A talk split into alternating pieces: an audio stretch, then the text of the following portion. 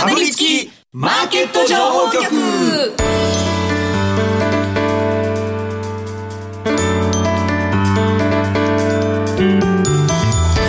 金曜夕方はラジオにかぶりつき。皆さん1週間お疲れ様でした。進行役の八木ひとみです。さあ今週もこのお二人とお話進めてまいります。ビーコミさんこと坂本慎太郎さん。そしてスパローズ大和勝孝さんです。よろしくお願いしますえー、今週はですね月1恒例大和さんの注目銘柄のコーナーもございますのでどうぞお楽しみに。えー、大和さんに先週私が新商品として提案したおさゆ、はい。はいを1週間熟考して採用されるかなと思ってさっき聞いてみたら。いやもう先週の時点で苦笑いだった。んですけどあれもお断りされてたんですね。これ脈ねえなと思って思ってたでしょだって押せばいけると思ったのに。いやあの左右ってやっぱ文化ないんであんまり。良さがねご自身がまだわからないからそうですね。水温めてるだけでしょって。いや違うんですよ。ちょっと。左右効能でググってみてください。でも怪しいです何がいいんですか左右？なんかあの一番手軽なデトックスって呼ばれてるみたいで。朝起き抜けに飲むといいらしいんですよね。意識が相当高くないと左右は飲まないですよ。そうなんです。しかも朝起き抜けに大和さんの店に行くかっていうと どうなんですかね。起き抜けに空いてないですもんね。朝6時とか。そうですよね。左右飲まないですよ。共同から10分歩かんとあかんからな。12時に起き抜けの人ってなかなかどうしてですよね、ね、そうですよね。あのスタジオの中にですね、はい、皆さんへの資料 YouTube の資料を出してくださってるアルバイトさんいらっしゃるんですけれども、はいはいはい、若い女性なので、はい、その方にもちょっとおさゆが売ってたら買うかどうか聞いたら買わないって言われたんで。いや少ないと思いますさゆ買う人。いや多分。っ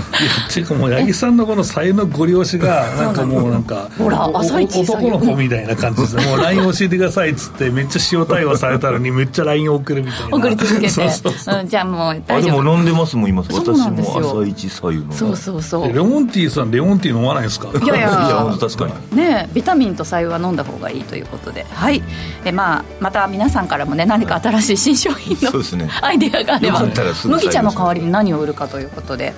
アイデアをお寄せください。コーヒー屋さんなんですよそういえば。麦茶ネタ枠だから、まあ、確かにネタ枠で採用はいいかもしれないけど。そっかそうなんですね、はい、そっかそっか。はいじゃあ皆さんも間違いないように大和さんのところコーヒー屋さんということですね。はいさてこの番組は YouTube でも同時配信しています。この後午後5時からは YouTube 限定で延長配信しますので動画でもぜひご覧ください。また番組ウェブサイトに今日の資料アップしてあります。ダウンロードして参考になさってください。今日もかぶりついて聞いてしまうような株情報てんこ盛りでお送りしていきます。かぶりつきマーケット情報局。この番組は岡三証券の提供でお送りします。かぶりつきマーケット情報局。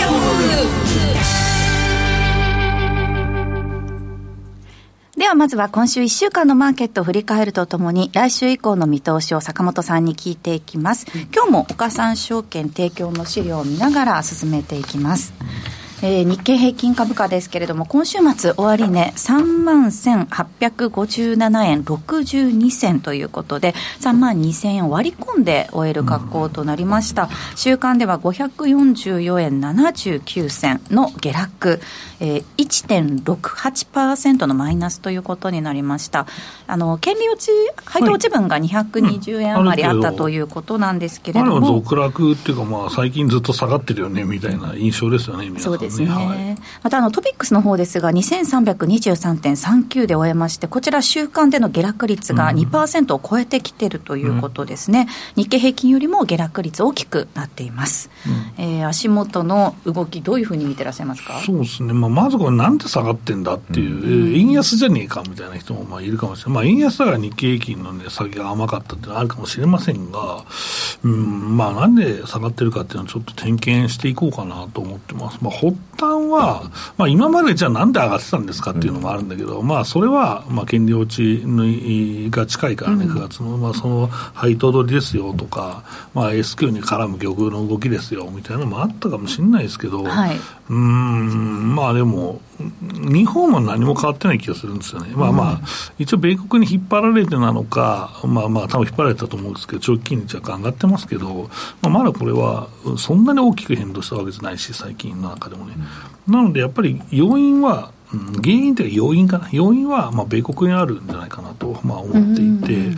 で、まあ、台頭しての米国不安論みたいなのが台頭してて、これ意外とね、懐かしいなと思う方いらっしゃるかもしれないですけど、はい懐かしい。去年の年末だよ。年末からまあ年始ぐらいにかけて、もうなんかこんだけ金利が上がったらもうリセッションするしかないですよぐらいな、もう、そう弱気みたいな、はい、感じになりまして、で、まあ意外とね、ヘッドラインも結構重いのがあって、まあちょっと GAFA の業績が悪くなってるところで、リストラしますみたいなのがね、ね。あったりして、あ、もうこれ終わったわみたいな人がいたんだけど、全然終わってないよね、現状足元ねっていう。まあ、まあ、しっかりね、えー米国株もその後切り返しましたしね、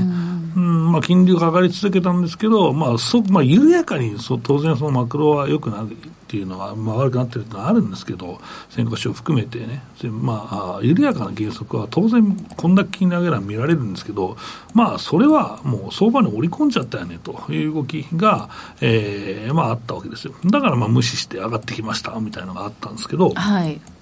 今年も米国の、うん業績とか、米国の景気不安、うん。えーリスク回避みたいな大会がですね、えー行われるんじゃないかと、えーそれがまあ年末にかけて行われるので、今、予選やってんじゃねえかなみたいな まあ状況だと僕は思っていて、でまあ、去年はね、それは過敏に反応しすぎて、まあミスっちゃった人いるんですよ、ショートしてむちゃくちゃやられた人いると思うし、こんな戻ると思わんかったと思って、途中でもう飛び降りちゃった人もいると思うんですよ。だからそれそのまま変えなくて指加えてますという人もいるかもしれないので、やっぱりまあこの現況であるね、米国の状況をちょっと確認していきたいなと思ってます。はい、はい。えー米国の状況の確認ということなんですが、まずはまあその悲観論というのはどういったものがあるのかということですよまあ、大ね。きく3つぐらいね、あるかなと思ってるんですけど、一、つは、まあ、もともとのその景気ですよね。えーこれ大丈夫なの？みたいな話、えーがあると思うんですけど、まあ、これは、うん、そうですね、まあ、インフレ、えーなどなどが、まあ、足元強まってますから、はいまあ、インフレがとりあえず一つの要因ですよと。インフレ収まってないんじゃないか、また再燃するんじゃないかっていう不安ですよね。まあ、ただ、これに関しては、そんなにまあ、うん足元はまあちょっとあれですけど、まあ、この1年、低下をきれいに見せてきたわけですから、まあ、十分その、こんだけ金利上がった中だったら、9大点じゃないのと思ってるんですが、ええ。まあ、その資源価格上がったらそれなりのね、えーまあ、えーまたある程度戻るとか、まあ、ピークまでもは戻らないと思うんですけど、あるかなと、えーいうのと、景気悪くなるなと、まあ、一つは、だからさっきインフレと、えーと、あとはですね、そうですね、労働力の話、労働力不足の賃金圧力、うーまあ、上昇圧力みたいなね、これ結果的にインフレにつながりますからね。そう、あります、えます。で、まあ、この辺がどうなんですかみたいな話をまあする人がいて、はい。えーと、まあ、ただね、えー足元、その、まあ、確かに賃金は上がってはいますよ。うんでも、全部が全部上がってないと思うんですよね。うん。で、えーっと、まあ、どっちかというと、上がんないから、えーストが最近起こってたりしますよね。はい。えーまあ、上がんないからストが起こりますみたいな話で、え、じゃあ賃金上がってないんですか？って言うんですけど、まあ、これ中をまあいろいろ見てみますと、意外と、その、なんていうのかな、その、今までの賃金上がる黄金パターンみたいなのが崩れてんじゃないかと言われていて、はいっていうのはよく、まあ日本も最近ありますけど、その転職して年収上げるわみたいなのがあったじゃないですか。で転職して年収上げるはあるんですけど、そのまあ、一部ね、人が足んない業種は当然ね、えー賃金も上がってっていうのはあるかもしれませんけど、普通のまあ、えーホワイトカラーの業種とかは意外とね、その人材の流動性がね、そのリストラが終わった後から、それほど見られない。っていうのもあるし、あとリストラしなかったメーカー、まあ、安泰だったメーカーですね、は意外と、まあ、賃金伸びが抑えられていると、えーいうのがあって、えーまあ、ストが起こると、製造業のストが起こると、えーいうのもあったのかなと思ってるんですよね。だから、まあ、でも足元ね、えーその、おまあ、物価上昇の圧力はかなり収まってるわけなので、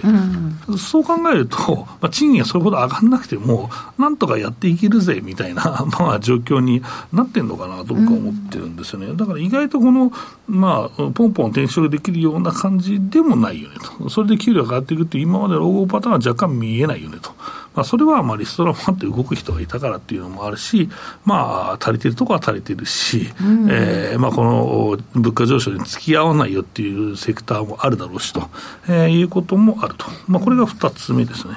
もう一で個あの、うん景気に関しての、そのまあえっと、懸念のうちの一つで、アメリカのコロナ禍で積み上がったその貯蓄の取り崩しっていうのが結構大きくなってて、それここからね、やっぱ年末商戦もありますし、GDP ね、大半占めるのが個人消費っていうことですから、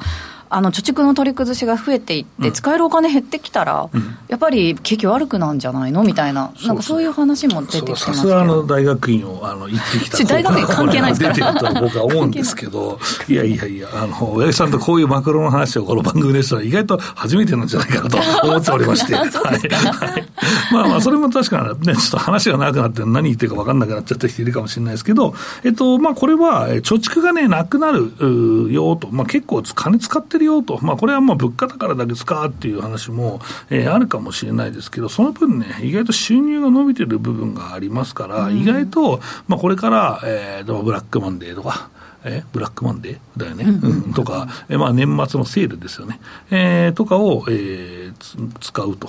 えーサイバーマンデー。サイバーマンデー、ブラック、うんえっとフライデーだブラックフライデー。そうそうそう。ブラックマンデーは暴落じゃないですか。リセッションかとら、いや、違うだろうと思いながら。何の話して私も暴落の話してるかと思っていやいや、違う違う違う。だって消費の年末の話してたら。そうそういやリスクの話してたからブラックマンデー来んのかなと思ってそうそうそうそう。だから、いや、来ない来ない。だから、だって今、貯蓄と消費の話してるわけですから。えじゃあ、ブラックマンデーかみたいな起こっても、貯蓄があるから耐えられますとかいう話じゃないんですけど、まあ、これは、うんと、実際、年末商戦のお金を、まあ、年々ね、そこまでなんかね、盛り上がってないかもしれないですけど、使ったとしてもですね、意外と今の貯蓄率はキープできるんじゃないかなと思ってるし、あと、うん、米国の、ね、賃金上昇は悪い悪いと言われているんですけど、意外とね、これね、えー賃金ってあ一回上げると下げれないから、だから、あのみんなの、ね、給与水準って上がったままになっちゃうんじゃないかと思ってるんですよ。ということは、まあ、物価がある程度ここから上がっても耐えれるし、日本と全然違っていいなと思うんだけど、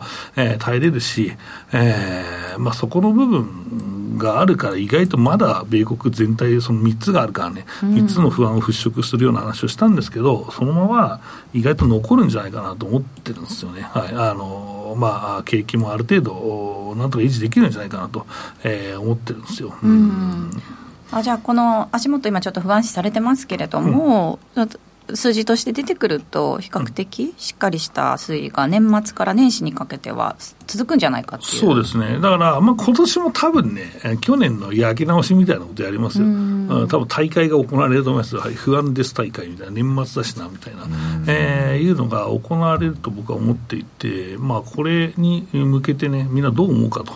えーいうことですね、まあ、最後に業績の話しますと、えー、2級の業績はめちゃくちゃ良かったです。あのこれ本当に2級がボトムになってマイナス9%ぐらい前年比で落ち込む予定が3.8で済んでるんで、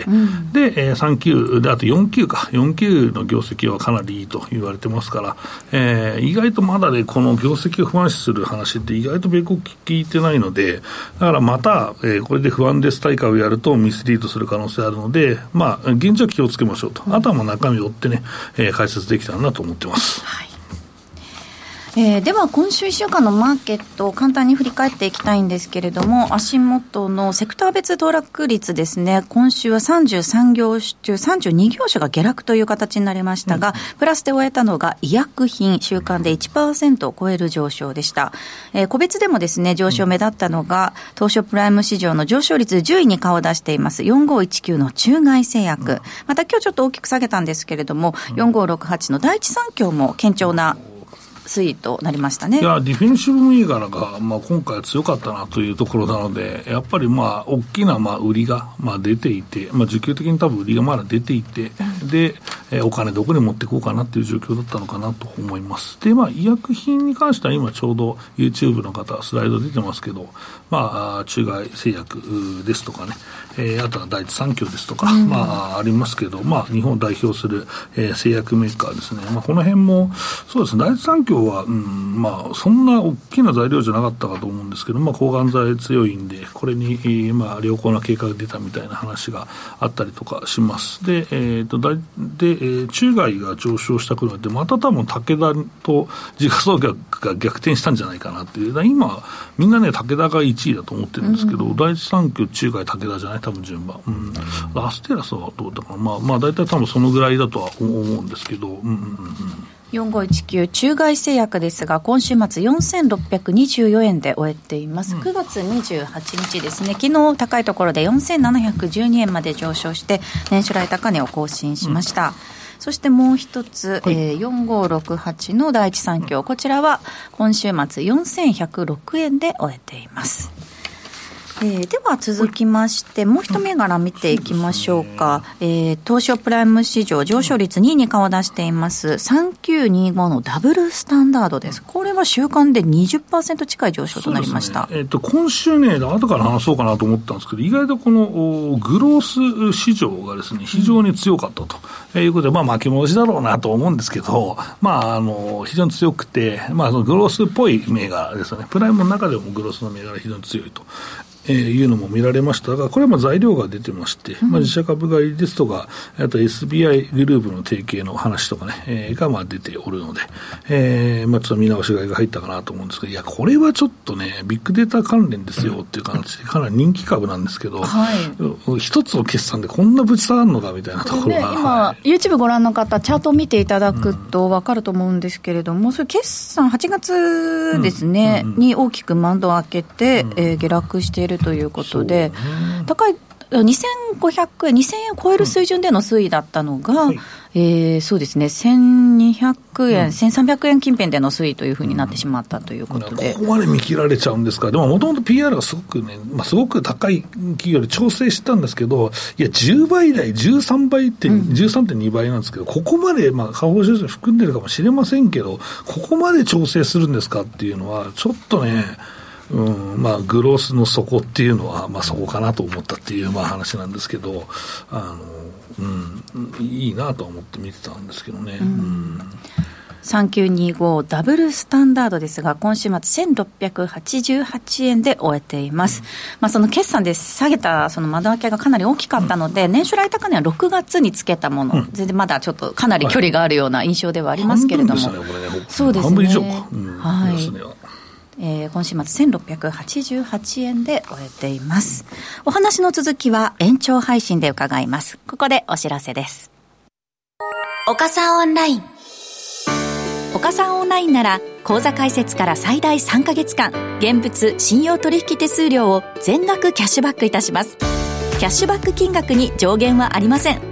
さらに、キャッシュバック期間終了後も、定額プランなら、売買代金100万円まで取引手数料が毎日無料。株主優待銘柄も取引手数料が無料です。現物信用合わせて最大200万円まで毎日無料。手数料に自信あり。株式取引なら岡三オンライン。岡三オンラインは岡三証券株式会社の事業部門の一つです。当社が取り扱う商品等には価格変動等により元本損失元本超過損が生じる恐れがあります。投資にあたっては契約締結前交付書面等を必ずお読みください。金融商品取引業者関東財務局長金賞第53号。岡三証券株式会社。か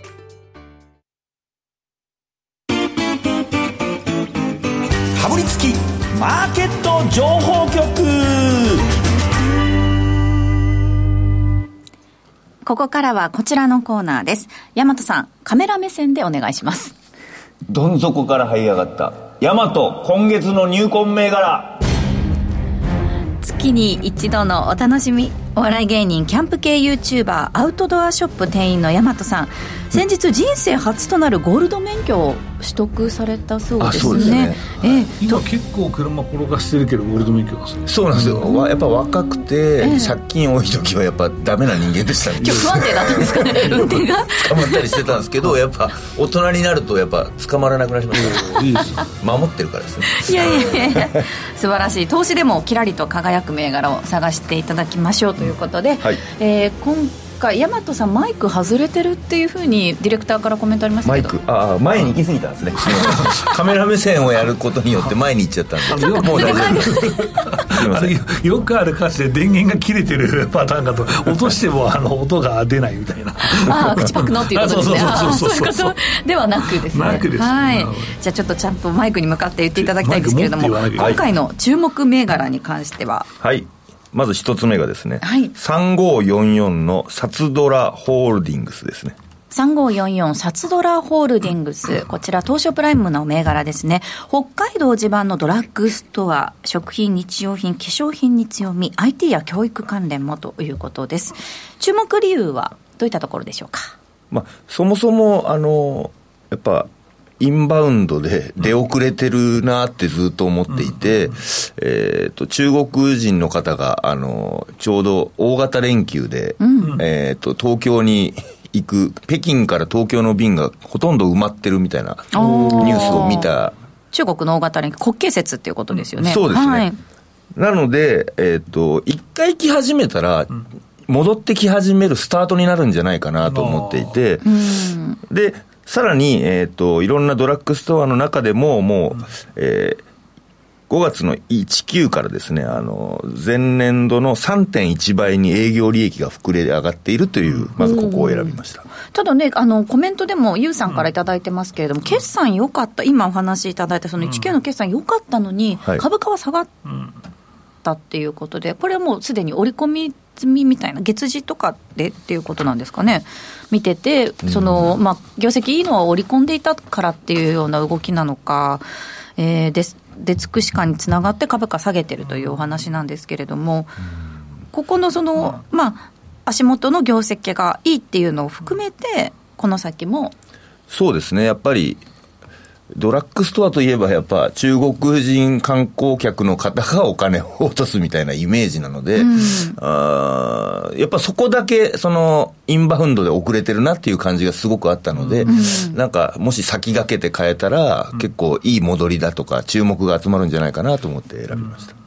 坂本さん、いかがでしょう？そうですね、まず決算がいいっていう話なんですけど、まあ、一応前年度期に比べるとですね、まあ、営業利益で見ますと、えー、とそうですね、まあ、売上はそう、売上は最高額だったと、まあ、店舗増やしてがそうなんですけど、利益が、えー、とですね、22年の6、8月はあ7200万から、えー、2億2700万になってるから、いいんですよね、そうなるとね。で、えーっと、ただね、えー今期の予想がですね、まあ、営業利益で10億円儲かる予想であですよと、はい。えーいうことで、えー、で19が2億2700万だったら、い。進捗は、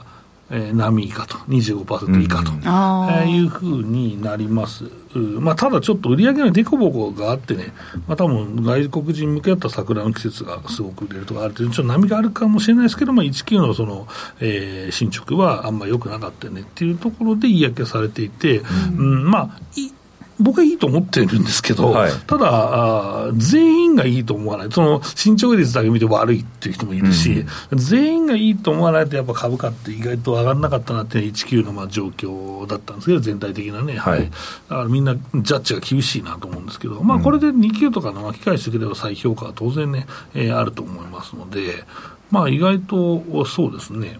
うん、まあ、全員が全員いいと思った決算じゃなかったのかなとは思いますという評価ですね、あとは観光客についてなんですけど、まあ、確かに中国人の方戻ってくればということと、うん、そうですね、まあ、一応、札幌、まあ、北海道地盤なんですけど、まあ、うん、どっちかというとやっぱ観光地だったら冬に強いしっていうことで、まあ、私はその辺期待もあるんですけど、うん、まあそうですね、うんまあ現状の業績は、あまあ PR だけ見るとちょっと高いかなというのはつあ35倍なので、35倍ですね。だからこれをまあどう見るかですよね、でドラッグストアは昔僕もこの番組でやったと思うんですけど、はい。えー、と M&A をねやってるところの PR が高くついて、えーやらないところは PR 低いというパターンですけど、まあ、ここはでも PR 高い部類に現状まだありますので、だからまあ、うん、これがやっぱりね、50倍とかなったらさすがにみんな高いなと思うかもしれないですけど、まあ、業績を情報修正しながらの、まあ、推移だったらまあ悪くもないのかなと思うんですけど、またちょっと PR が気になるかなっていうとですかね。はい今の解説聞いて、大和さん、保有目安の期間と、そして星はいくつか教えてください。やっぱ去年の4月、5月が、やっぱ観光客が見込めなくて、がっかりさせたとこはあると思うんで、それを超えるぐらいまで持ったらいいんじゃないかなと思うんで、やっぱ6、7か月ぐらいは持った方がいいんじゃないかなと思います。なるほど星はいくつでしょうか？3.7ぐらいです。3.7。はい意外と高いそうですね。という自信があるということですね。えー、3544サツドラホールディングス、今週末761円で終えています。ではもう一銘柄お願いします。はい。えー、3141の、えー、ウェルシアホールディングスですね。3141ウェルシアホールディングス。こちらイオンの子会社でドラッグストア最大手です。調剤薬局の併設に強みを持っていて、化粧品店や介護も手掛けています。注目理由はどういったところでしょうか？これはもう西新宿にあるとこに行ったら、はい、中国人の行列になってて あれこれはと 思ったところから薬局をちょっと見始めたんですけどなるほど、うん、やっぱあのあともし中国人観光客の方が増えてくるようであれば、はい、免税店とかそういうとこもすごい増やしてるみたいなので、うん、プラス松本清とかは、はもう上がっちゃってるので、もしかしたらこういう大型店みたいなところで、えー、やっぱ大きく利益を上げれるんじゃないかなということで選びます。確かに株価に関してはね、ちょっとだらだら下がってるようなイメージがありますので、5000億オーバーだからね、えー、大きなところではありますけれども、うんあのさっきのね、サツドラホールディングスとの株価のチャートとはちょっと形が違うような印象ではありますが、すねうん、じゃあ、えー、坂本さん、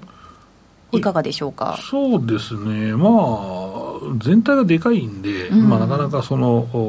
ね、さっきの札は時価総額100億ぐらいなんで、はい、まあその成長が全然あの違うかなっていうのはあるんですけど、調剤については、まあやっぱりその受診コロナ、アフターコロナで受診機会が増えると、えー、いうのがやっぱりプラスに働くと思いますし、まあ進展効果も当然あると思うんで、まあ普通通り緩やかな成長にとどまるかなとは思うんですけど、もっとまあ観光客のそのアップサイドを狙うんだったら違う、うん、なんかもう時価総額が小さい銘柄とか、もう本当にその観光客でベタベタに貼ったドラッグストアにするっていうのはいいんじゃないかなと思います。なるほど。じゃあ逆にこの2つで、はい、バラバラにしてみたんですけど、ね、分けられてるということで。しかも19がそんな良くなかったんですよね。うん。あ、そうですね。ウェルシアホールディングス、7月10日に、えー、19発表していますけれども、うん、営業利益前年同月比の、前年同期比の4.3%のマイナス、うん、そうですね。他のところが少しずつ回復な感じになってるので、うん、ここもそうなるのかなっていうのを先取りしたというか。なるほどね。実際に行列もこの目で見たということですね。そうですね。あとまあ株価がすごい低いところにあるんで。調整ずっと進んでたよね。はい。なので、これぐらいから、